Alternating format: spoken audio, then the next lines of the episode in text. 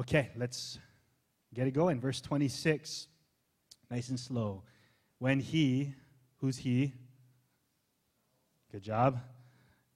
Paul, Saul, same, same. Had come to Jerusalem. Let's stop there for a bit, okay? Let's not rush. We already made, made these observations together. He just got out of Damascus, life threatening situation, escape danger. We saw that last week, right? A walk with the Lord is not necessarily a promised walk in the park. It's not all rosy dozy. It's dangerous, but it's worth it. Um, but so he just got out of Damascus, and where does he head to? Jerusalem. Now, why would you think he would go there? What do you think? Led by God, led by where? Well, where was he called? He's a chosen instrument. Earlier in chapter 9, to carry the name to who? Gentiles, nations, and who? And who? Hey, you see that? Sons of Israel. Right? When the Lord Jesus, verse 15, I believe, go, he's a chosen instrument of, instrument of mine to carry my name before Gentiles, kings, and the children of Israel. Jerusalem, that's a hot spot for the children of Israel. It's not going to be any more easier in Jerusalem. It's going to be that much, there's more there. Why I want to bring this up is I just try to weigh in on that. Get, get in the narrative. You just dis- escaped Damascus.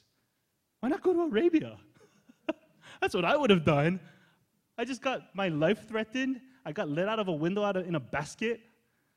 I'm gonna be like, I think I'm gonna take another three years in Arabia, man.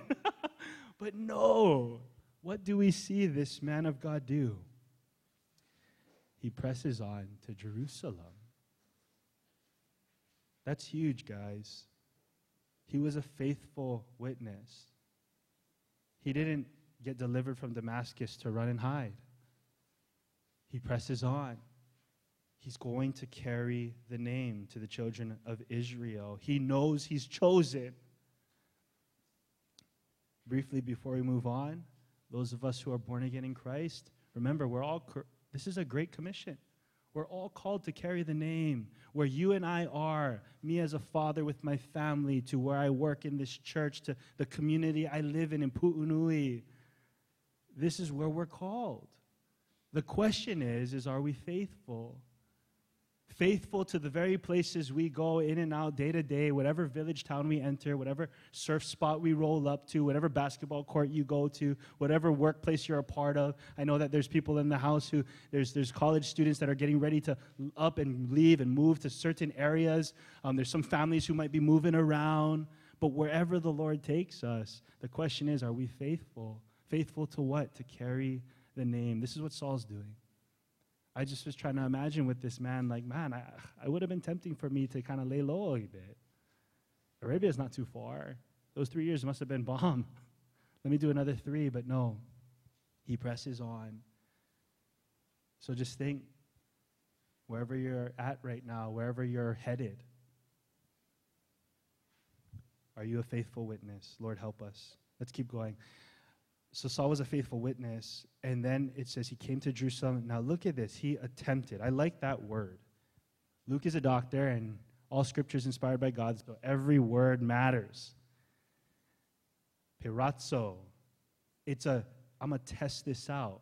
I'm going to try and see if this works. I'm going to examine and I'm going to put effort into this thing. I want to see if this can be done.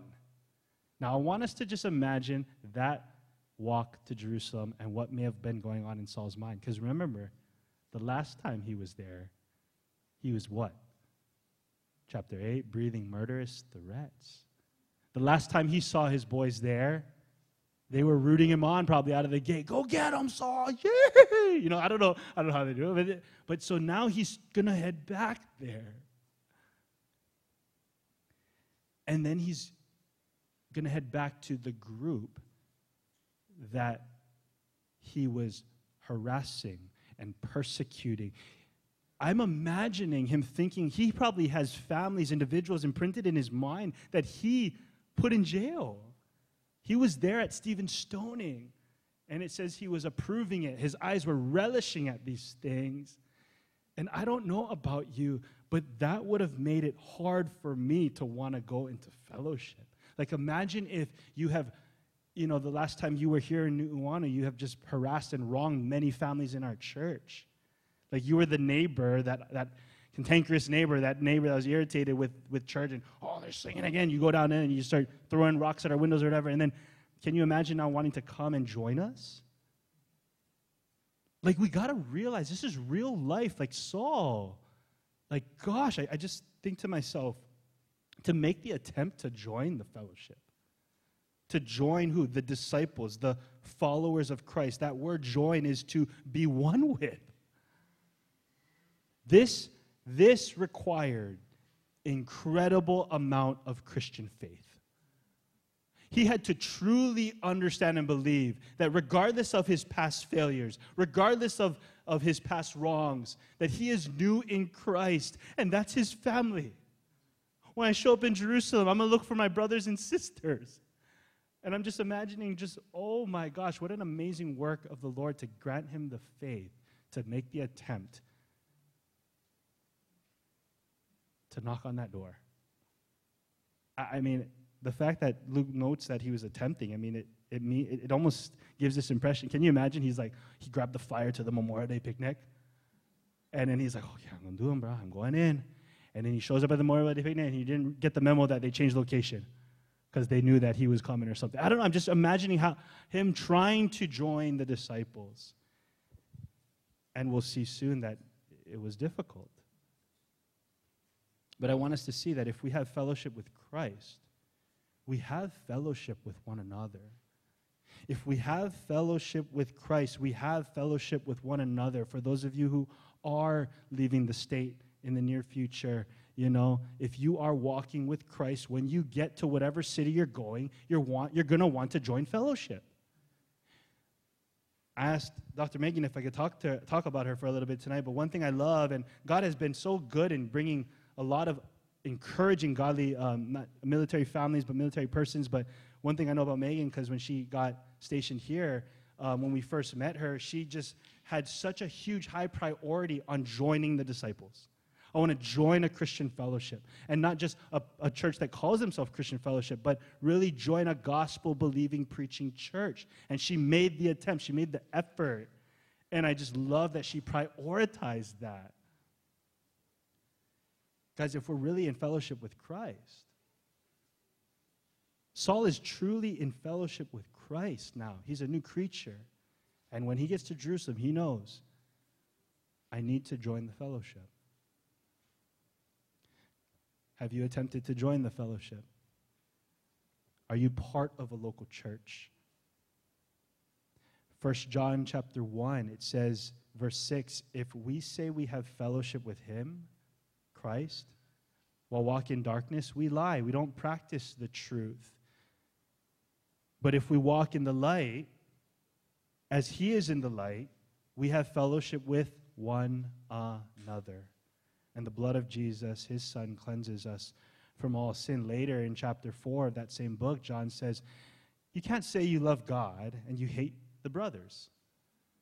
If you do, you're a liar. He who does not love his brother whom he's seen cannot love God whom he's not seen. And this commandment we have from him whoever loves God must, must, must also love his brother. Whoever loves God must, must love his brother. If you're loving Christ, you will love the brethren. You will want to join the disciples. You will want to be a part of a church, not because it's just good for your health and you want to be around community, but you're a new creature. You're a Christian. You're born again. This is this is encouraging. This is edifying. I'm here with my brothers and sisters who also believe in the resurrection, who also believe that you were sinners. I was a sinner under the wrath of God, and yet He provided His Son, the perfect sacrifice, the sinless perfection. Remember what was Paul preaching? He's the Christ, the Son of the living God.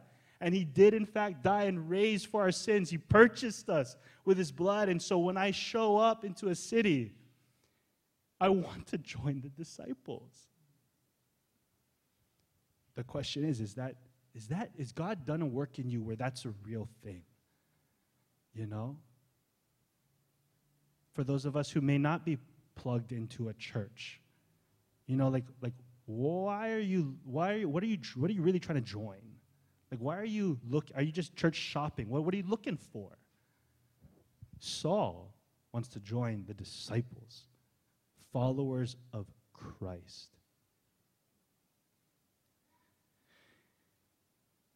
You know, I've been praying a lot, just thinking of the graduates and the, some of the families who will be moving around in our church, and um, really praying that whatever city and state we go to, you guys go to, or even for those of us in the near future, if God calls us to another place, that we will know how to join a church, what to look for in a church. Saul gets to Jerusalem. He attempts to join the fellowship. We're going to see that his reputation definitely precedes him, right? it's going to be a little bit more challenging than that. Um, let's read on. They were all afraid. He's all scared. Here, let me read you the Greek word and you see if you can see if it sounds like something familiar. Phobio. they were Saulophobic. Full on. It's like, oh, Saul's in town. Ah, you know, like that's, but that's, and that's, that, that's reasonable though, right? I mean, the last recollection you have of him, they, were, they didn't see what happened on the road. They're just hearing stuff. And then he's in town. I would have been very skeptic myself. But I want us to notice this. They, don't, they weren't just Saulophobic, they, they did not believe.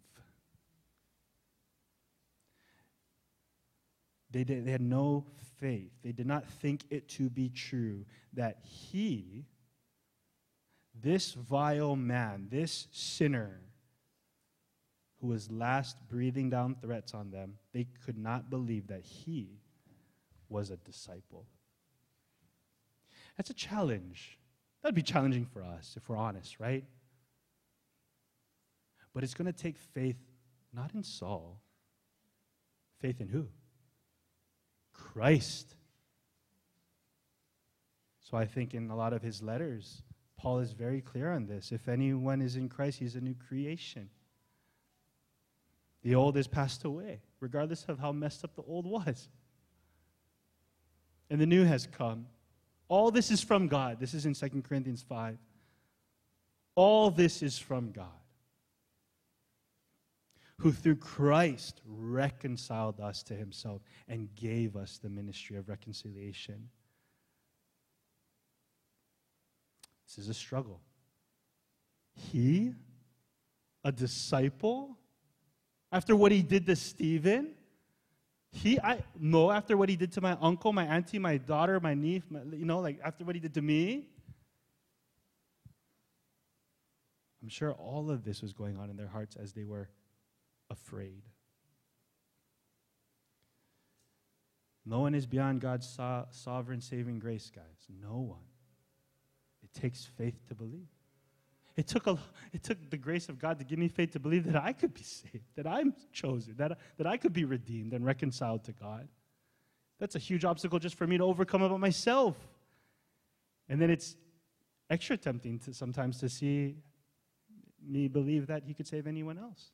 There are people in my life to this very day, right now, that I'm praying for that honestly, I'm just being very honest with you guys. I struggle to believe that God could save them. I'm like, I know the answer. Of course He can. But then when I'm with them and I'm talking to them, and I'm, there's a neighbor I'm, I'm just hanging out with a lot recently, and I, I just think to myself, oh, Lord. But I know that I am no better than Him. I am just as vile, it's just as sinful, and it's the same grace that, can, that saved me that can save Him. And it takes real faith to believe. You believe in the power of the gospel? Do we? Jerusalem church is struggling right now. That's why I think Paul uses language like this to young Timothy. The trustworthy saying and deserving of full acceptance is 1 Timothy 1:15. Christ Jesus came into the world to save sinners. He doesn't stop there. Of whom I'm the foremost. I'm the worst came for the uttermost. It's not the healthy who need a doctor, it's the sick. A broken and contrite heart, God, you will not despise. We have to believe this. They could not believe that He, they struggled to believe that the foremost of sinners could be a follower of Christ.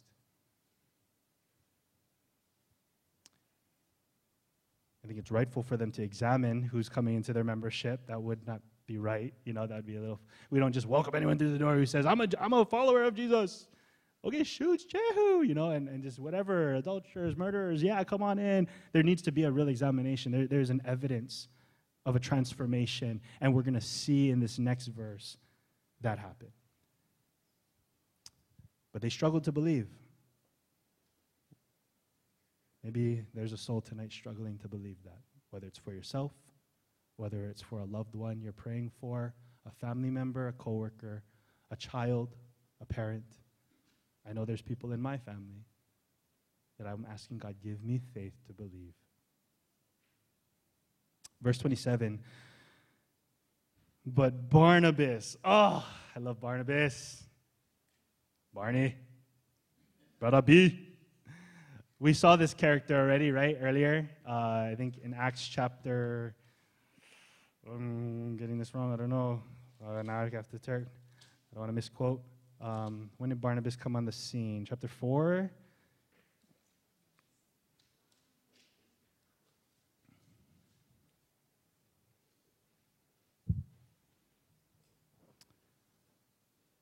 They were distributing all the proceeds. I should have wrote this down. Oh, yeah, chapter 4. Nope. Yeah. What is that? 426? 36. Yes. Joseph, who is also called by the apostles, Acts chapter 4, Barnabas.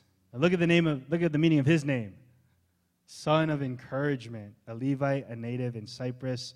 We saw earlier in the book when the church got birth. He was modeling a lot of generosity, right? He sold his possessions and gave to uh, anyone who had need. He laid his stuff at the apostles' feet. This is an amazing man. Luke is a huge fan of Barnabas, and he mentions him at least 23 times in the whole book of Acts.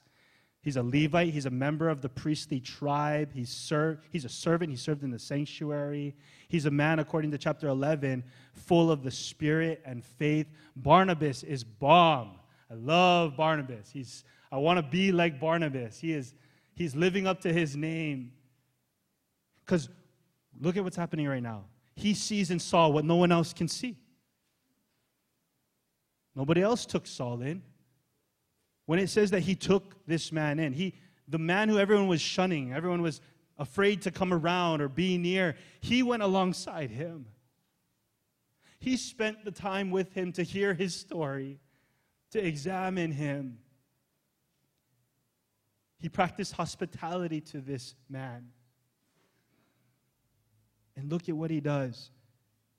He, bre- he brings him in, and then he brings him before the apostles. And I love the word he, he declares to them. He took him to the apostles, he took him to the church leaders, and he affirmed him. Barnabas is a powerful encourager. He's not just generous with his money, he's generous with his time. He's willing to spend time with this new believer and walk alongside him.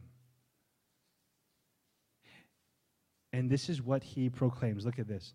He's seen the Lord. He declares that Saul has seen the Lord. He was a witness of the resurrected Savior. The Lord spoke to him. He affirmed that Saul has heard from the Lord Jesus. And then he also affirms that he had preached boldly the name. Not just preached, he preached it boldly.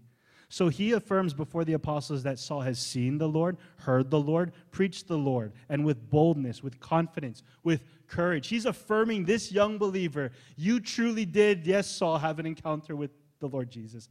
Can you imagine when he was declaring this before the apostles and the, and the community, how that must have encouraged Saul? Can you just imagine that epic moment Oh, I thank the Lord for the mature men and women in the church who have come alongside me and assured and affirmed me and encouraged me that God did begin a good work and He is using me by His grace for His glory.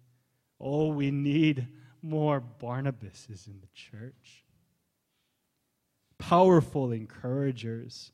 Some of these men are in this room right now and I am like so eternally grateful for men who perhaps saw in me what others could not see They just saw a young kid who, ah, he's such a headache and knucklehead. And yes, all those things are true. But they saw that Christ had grabbed me. I've seen the Lord. I heard his voice. I heard this message. It's changed me. I'm not the same. And Barnabas grabs this man. He takes him before the apostles. He's legit. Saul, my brother, is legit. And you just imagine the gasps in the room. I imagine that Saul was, Paul was so affected by this that you, you see how he does this in his letters to other young believers. Look at how he talks to young Timothy, the type of encouragement he gives him in the letters. Let me just give you a few. 1 Timothy 6:11, the way Paul is encouraging powerfully this young believer, the way in which Barnabas encouraged him. He says, "But as for you, O man of God, Timothy, you're a man of God. You're, Timothy, you're a man. You're God's man.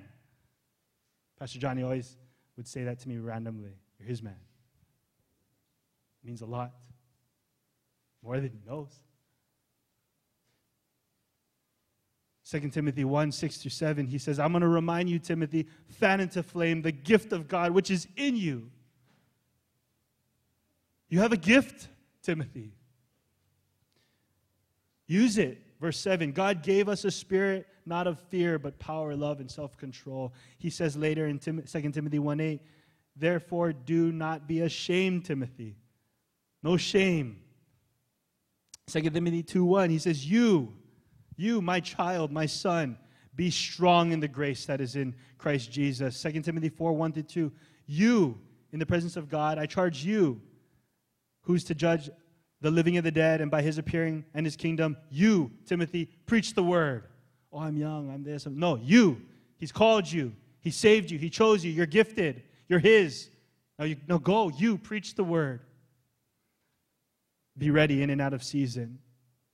2 Timothy 4 5. You do the work of an evangelist. Fulfill your ministry. You're called.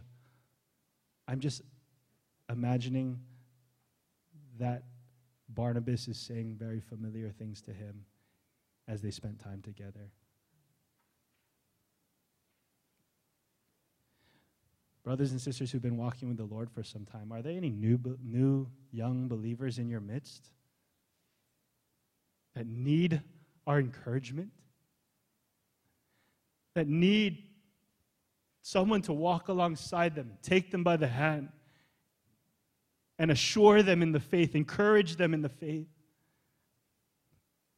We all need that, don't we? Not just young believers.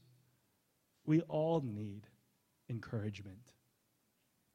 Hebrews 10 24 to 25, it says, Let us consider how to stir one another up to love and good works, not neglecting to meet together, as is the habit of some, but encouraging one another all the more all the more as you see the day drawing near. I need encouragement. You need encouragement to follow Christ all the more. We're getting closer to the day, the day of days. Whether He comes or whether He calls us home, we're getting closer. And we're all also in this journey, we're going to have times of weariness. I'm sure Saul in Jerusalem, however long he was attempting, may have, may have gotten weary. And then God says, Barnabas, go. Oh, that our church would be filled with encouragers. Think, pray. You see the people in the church,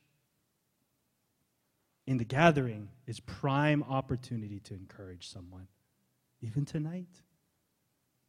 Please be encouraged and please encourage one another.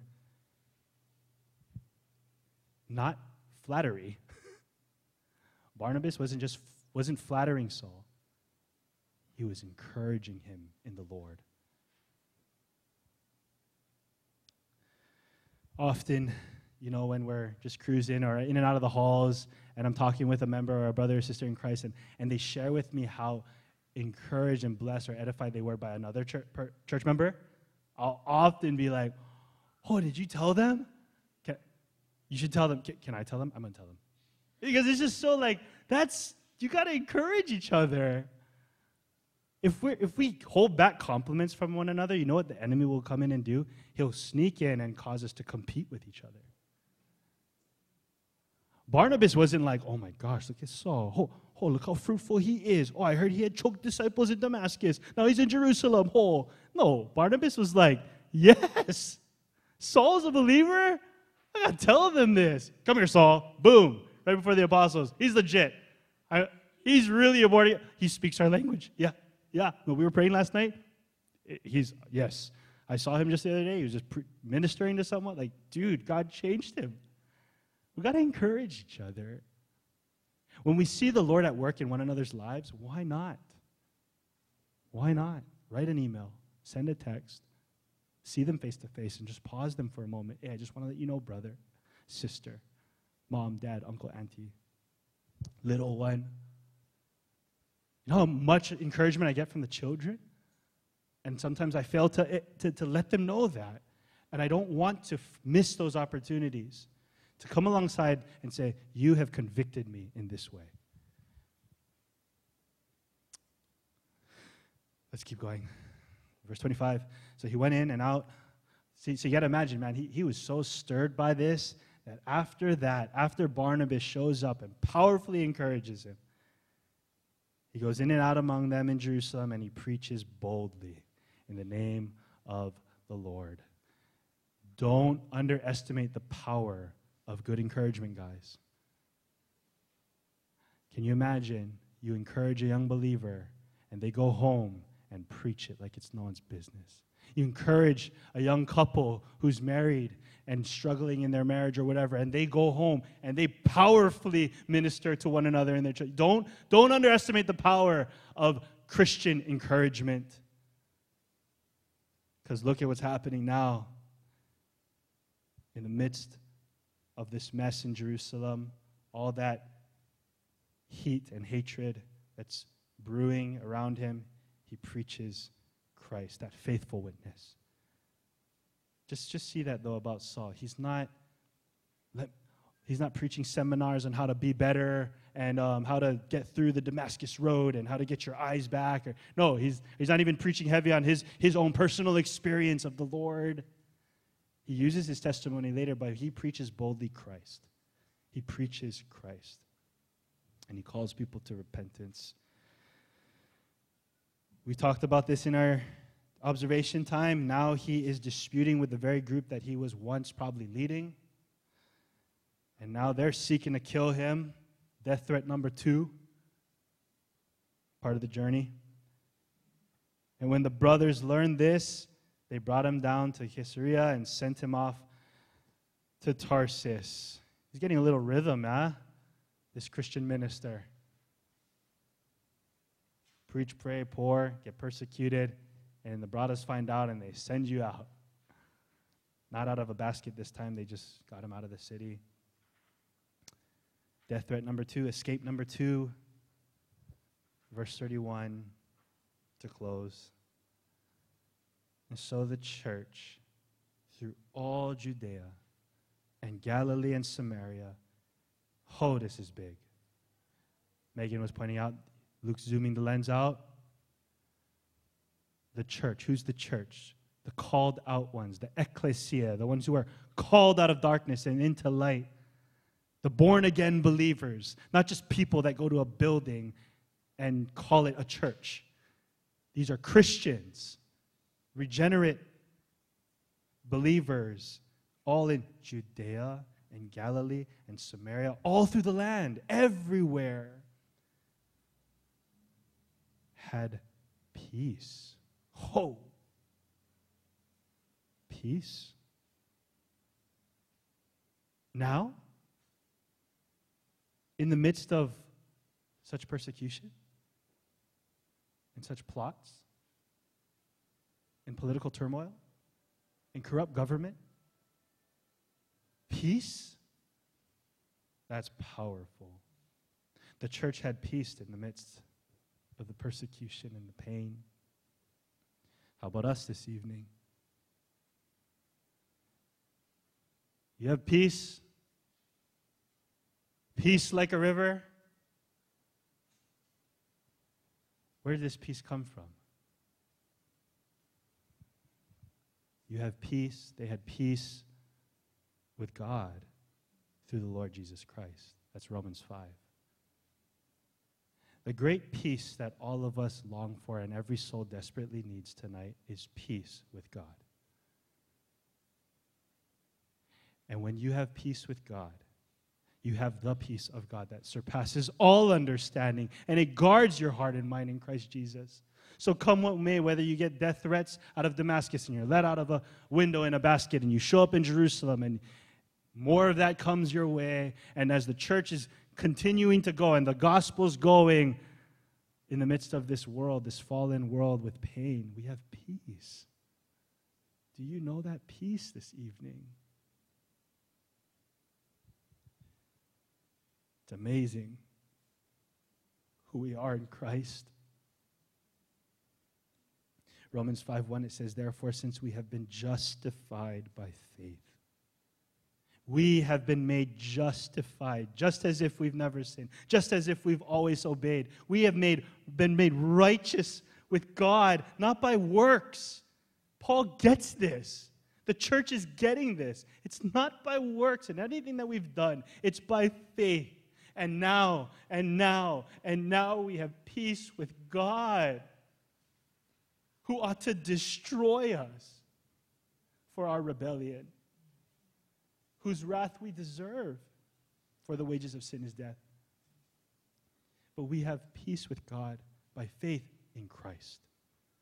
That is the peace that the churches are having throughout the land. That's the peace that we want to have in this place. That's the peace I wonder if you have. I was just hanging out with a family member of mine recently this week and just wanting peace, wanting peace, trying so hard to find the peace going to church, reading the Bible, doing everything can to find peace.